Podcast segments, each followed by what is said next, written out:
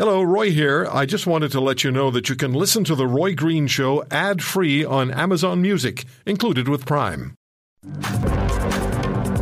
One of the things we've done in the last number of months is we've kept a very close eye on our southern neighbor, the United States.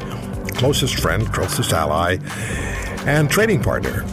And it's been very disconcerting over the, well, more than the last few months. It's been disconcerting for a year, maybe longer, two years that we've really paid attention to what appears to be some real fissures in the United States, with Americans turning on Americans. And if that happens, now we've talked with our guests, American guests, about the possibility of the United States breaking up or a civil war. 49% of Americans in one poll not so long ago believed there'd be a civil war in the next five years. So, U.S. democracy, is it in danger? Does either political party care? That's what our guest asks. As the United States wobbles toward the November midterm elections, where the Republicans and Democrats at each other's throats and accusing each other of destructive policies and weak or criminal leadership, with the 2024 presidential election looming and Donald Trump being investigated by the Department of Justice and President Joe Biden being accused of by powerful Republicans of having illegally gained personally through the actions of his son Hunter during his time as vice president to Barack Obama. Respect for democracy within the United States appears to be evaporating. And that is going to be impactful to the Western world and very much impacting for us in Canada. Dr. Dan McMillan joins us, former New York City prosecutor, PhD at Columbia University, history professor previously, author of How Could This Happen? Explaining the Holocaust. Dr. McMillan, thank you very much for joining us. It's a pleasure to speak with you. How much fear do you have for the sustainability of U.S. democracy?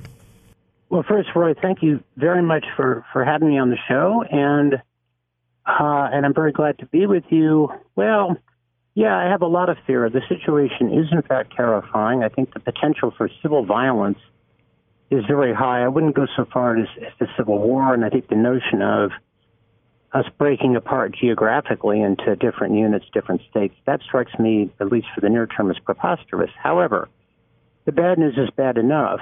And indeed, you know, my, my view is that the democratic form of government is not so much in danger as it has really been, in a very real sense, dead for quite a few decades. Because going back several decades, the American people, the voters, have had very little influence on policy.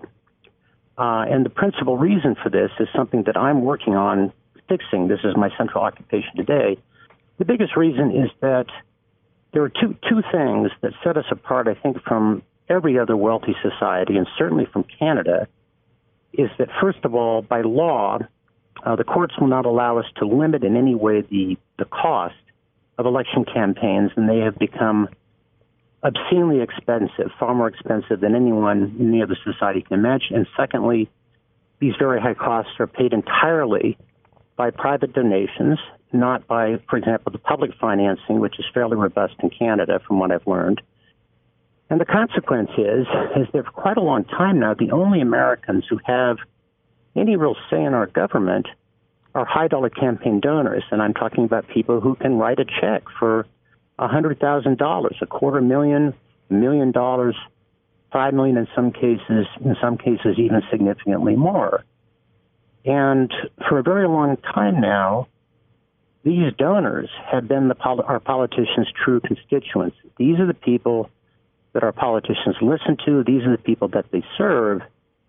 And the voters, we the people, have become a nuisance. We're a necessary evil because they still need our votes to get into office. But as a practical matter, because both parties have been thoroughly captured by various deep pocketed interests and wealthy individuals, neither party has been able to offer the American people much in the way of real solutions to our problems. And what has happened, therefore, is that the political class has grown just so far away from the people. In their own mind, they set themselves above the American people. They live in a millionaire's bubble with campaign donors and the lobbyists that the donors have hired, and with some of the stars of the national media. And they regard the American people as children. And to go back to something you said at the beginning, that respect for democratic norms seems to be evaporating. And that's true and it's not true. I think the political class has forgotten what democracy is. They've forgotten what government the people by the people is because they've forgotten about the people because they've been so out of touch with the people for so long. The American people, on the hand, uh, I feel that my among my countrymen, and I, I feel this for all kinds of ways, and in the conversations I've had, and in my radio appearances, this is now just almost my 30th, with you, that the American people are as committed to democratic values and democratic norms as ever. So I'm going to, I'm just going to in, uh, interrupt you for a second, Dr. McMillan, because sure. what you're saying, I might hear from somebody in Canada. I might open the phone lines and ask about government in this country and how well government responds to federally now. Provincially, things are a little bit different. But how the federal government, successive federal governments, how they have in fact responded to the will and the needs of the people. And I might hear exactly what you've heard that there's a distance between politicians and government and the people. Yeah. And democracy becomes for sale. But our, our, as you say, our elections are run differently. I just want to run, tell you one thing.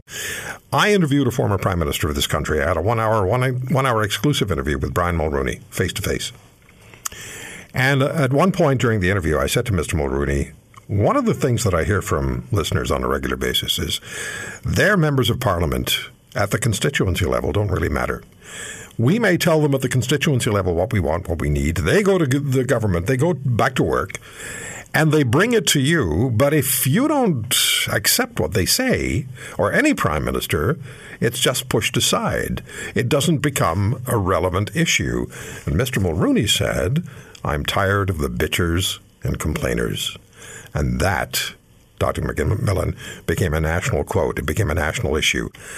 Um, before I ask you about the midterm elections in 2024 coming up, Dr. McMillan, you said you've done 30 interviews in the United States on this issue about U.S. democracy being in danger. Are Americans, the people, you've told us are essentially ignored by the political class, are Americans hopeful or, or less than hopeful for their country and for democracy? Well, you know, it's a very mixed picture because we Americans fundamentally are a nation of optimists. It's kind of in our character, even though you look at the condition of our country, it is in so many ways falling apart.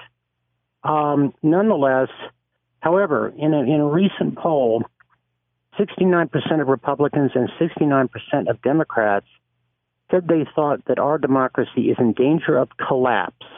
You know, not in trouble, having difficulties, danger of collapse. Unfortunately, however, behind underneath that apparent unanimity is the problem that an awful lot of Republicans, maybe the majority, think that Democrats are the threat to our democracy. And we have Democrats thinking and saying the same things about Republicans. And indeed, our president three weeks ago basically said as much about two thirds of Republican voters. He calls them modern Republicans and says they are a threat to our democracy. So, you know, we're in very ser- serious trouble in our country.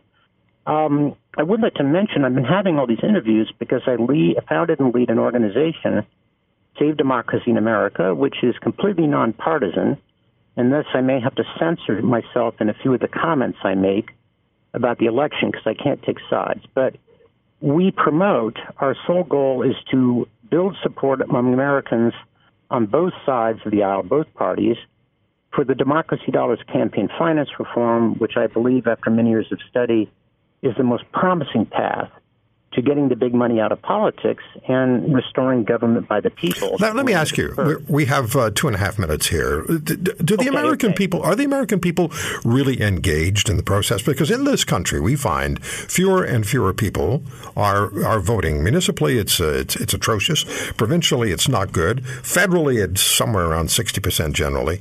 That's not a good. That's not a good participation uh, number. What's what's the situation in the U.S.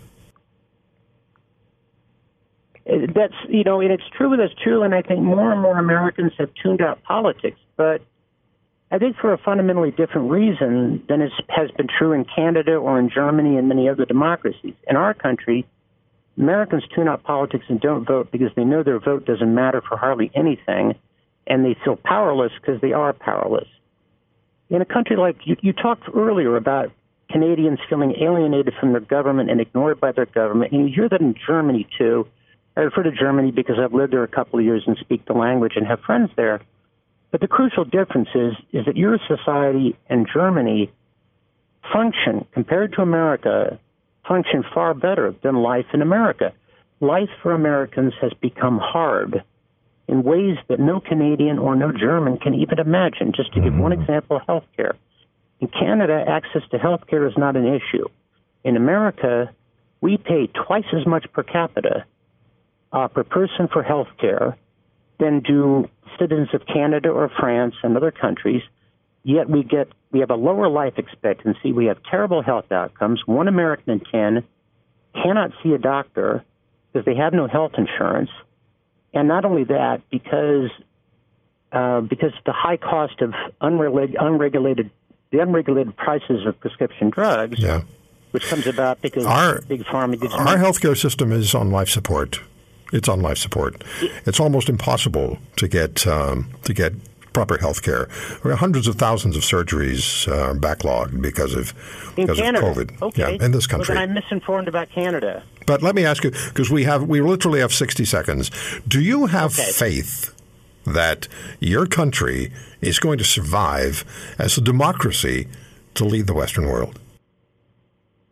I do. I think we will come back because you've got to remember we are the you know more than any other country on earth we are a country that stands for something for ideals. It is our ideals that make us americans and foremost among those ideals is government by the people. Yeah exactly. And i have every confidence that the american people will respond and i think i'm proposing a good path forward that we will pull ourselves together, take our country back, and once again be the example for the world that we were supposed to be. Okay, tell us very quickly again what the name of your organization is. Save Democracy in America. The website is savedemocracyinamerica.org, savedemocracyinamerica.org. Okay. Please visit us. Um, we will. Lots of information. I think you'll find it interesting.